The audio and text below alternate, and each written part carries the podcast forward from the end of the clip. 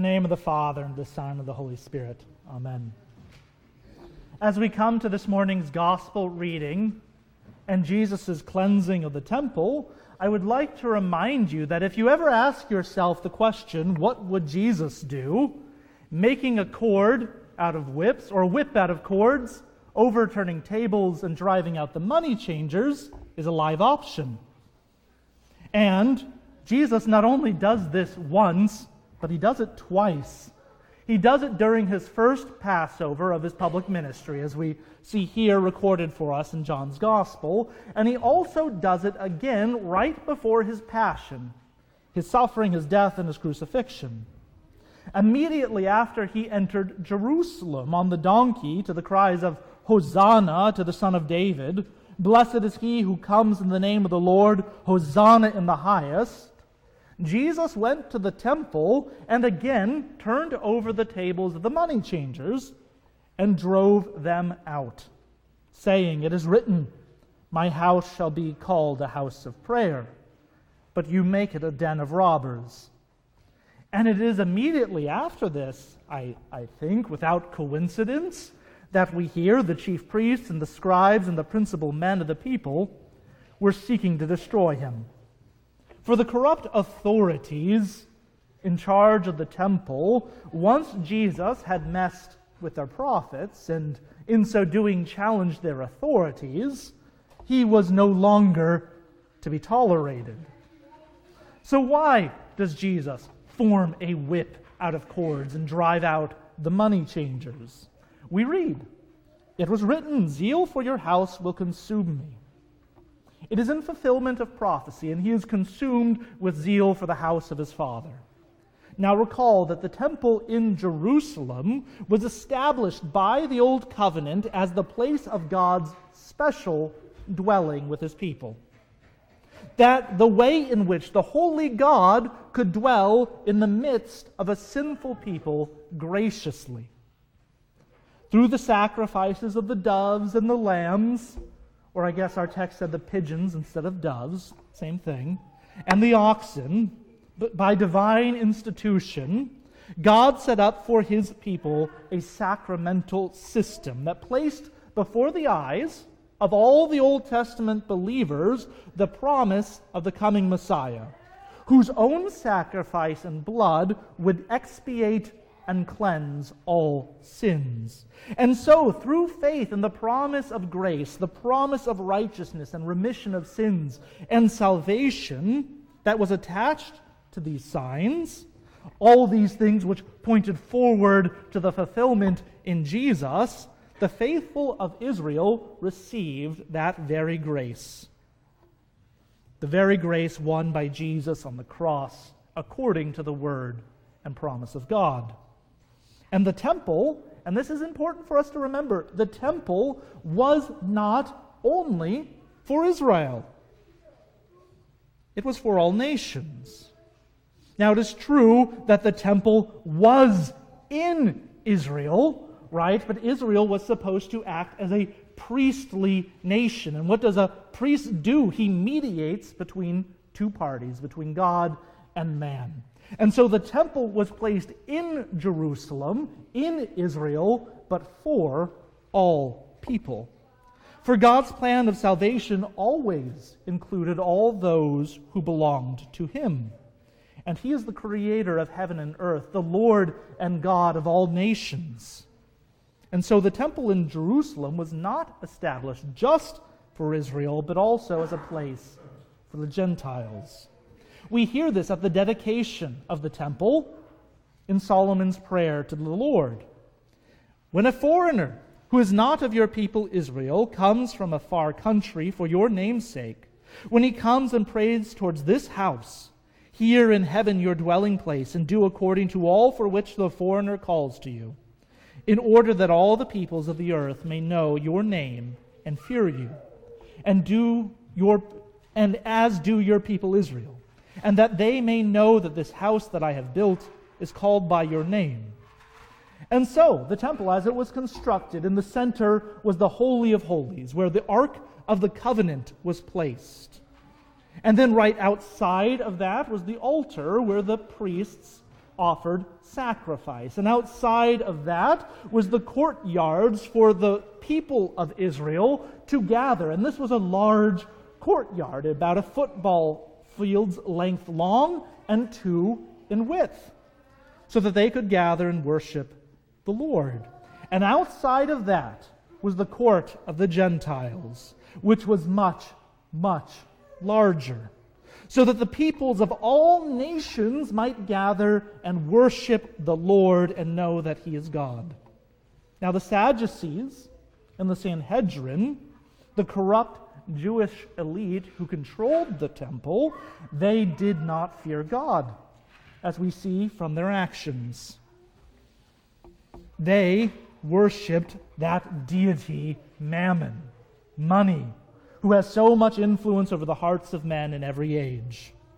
The second word of the Decalogue, which we just read, reads You shall not take the name of the Lord your God in vain, for the Lord will not hold him guiltless who takes his name in vain. Now, we usually think of this commandment in terms of the flippant use of God's name, and certainly that is covered by it, right? We should not use the Lord Almighty's name as an expletive. But the greatest sin against this commandment is not the flippant use of God's name, but rather to teach falsely in his name, or to lie by his name, or to use his name for shameless sinful gain. And this is what the Sadducees and the Sanhedrin had done. The Lord had placed his name in the temple so that all the people might call upon it and find him there gracious. But the Sadducees used it to fleece the people of Israel, to fleece God's flock. And in so doing, for all intents and purposes, also to cut off the Gentiles from the temple altogether. Indeed, the Old Covenant prescribed all sorts of sacrifices that the people should render in the temple and had various regulations on the quality of the animals to be offered. You weren't supposed to bring your sickly, weak, old goat to be sacrificed, but a young, strong, and uh, pure goat without spot or defect, right? Because the point of the sacrifices was to point forward to the spotless, pure sacrifice of Christ. And so it was inconvenient to take a sheep from Galilee, or say, even if you were a Jew living further, like in Rome itself, it was inconvenient to take a goat to the temple. So the Sadducees kept a stock of animals for purchase, which is fine in itself, very practical. But of course, they sold them at what you would uh, probably not call fair market value. There was a, a upsell to them. And because there was uh, quality control on the animals, it was very hard to sacrifice your own, but you had to buy their expensive animals. But that was not the end of it. We hear also in the Decalogue, as we read, You shall not make for yourselves a carved image, or any likeness of anything that is in heaven above, or that is in the earth beneath, or that is in the water under the earth. You shall not bow down to them or serve them. For I, the Lord your God, am a jealous God, visiting the iniquities of the fathers on the children to the third and fourth generation of those who hate me, but showing steadfast love to a thousand generations of those who love me and keep my commandments. Now, if you were one of the privileged few to be in Bible study, we went over this commandment in some detail for a few weeks, and we saw that it was not meant and it was not understood in the Old Testament as an absolute prohibition on images uh, in and of themselves, but rather it is a prohibition on the worship of images, right? That you should not bow down and worship them. Well, the Sadducees taught that it was an absolute prohibition on images themselves, that any image was a violation of God's law, no matter what it depicted and no matter what it was used for. So you have a picture of a barn and a cow hanging up in your house, you're an idolater, right? Uh, so that any image is a violation of God's law. And so the people would come to the temple to buy the animals for the sacrifice, but what do they have as money? They have Roman money, which has the picture of the emperor on it, just like our money has the pictures of past presidents or the founding fathers, or uh, the UK puts the reigning monarch on their money. And so the Sadducees said, You can't spend that money in the temple. It's got a picture on it. It's sinful. It's idolatry. And so you have to exchange your money for temple currency. And of course, there was a nice fee attached to that as well. And so, especially during the great festivals, when a hundred thousand people would come to the temple to offer sacrifice, where would this currency changing take place? Where would this buying and selling of animals take place? In the only place big enough to house it, in the court of the Gentiles. That place set aside for the nations to come and worship God.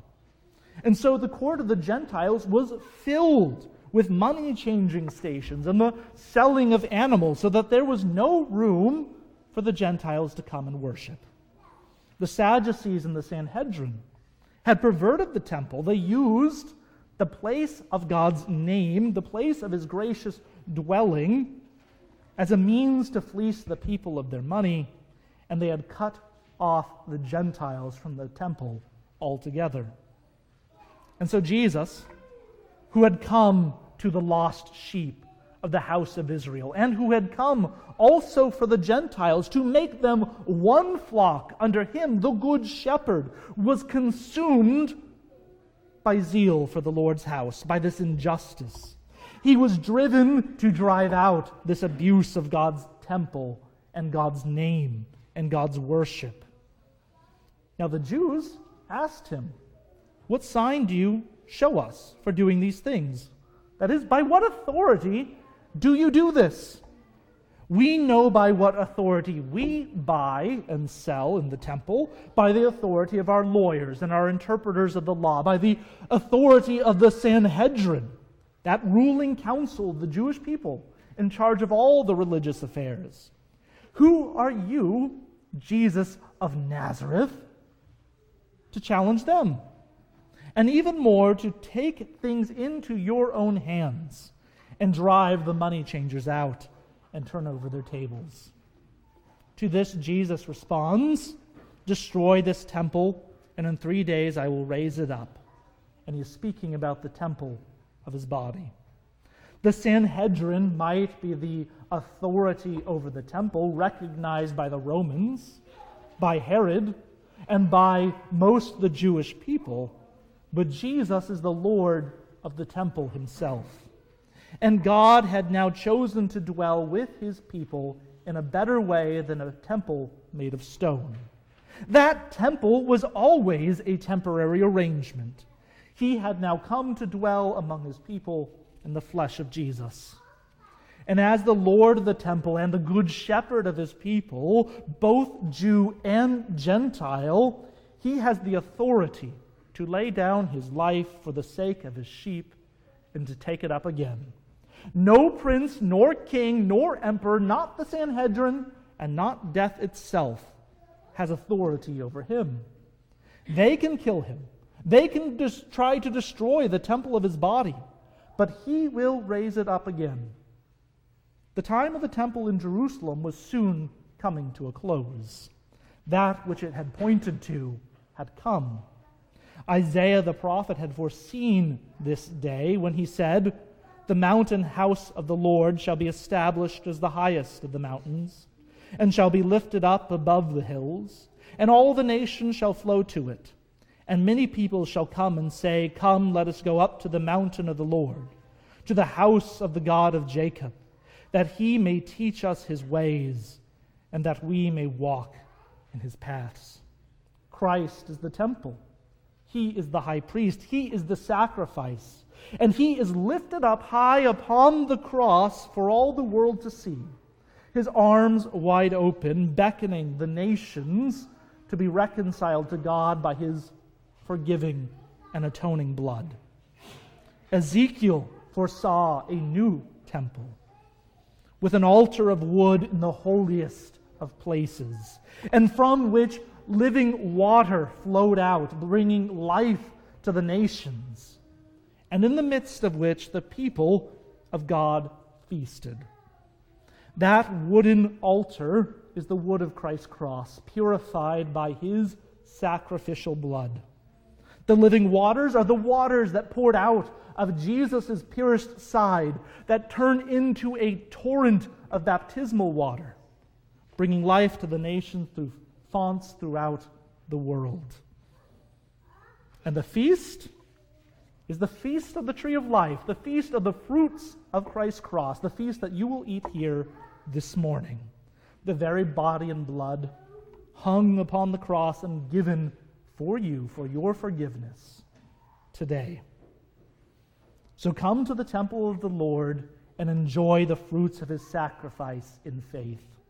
His body given and shed for you for the forgiveness of your sins and your salvation. In the name of Jesus, who has the authority to lay down his life for his sheep and to take it up again, and who takes you with him. Amen. You may rise for the offertory.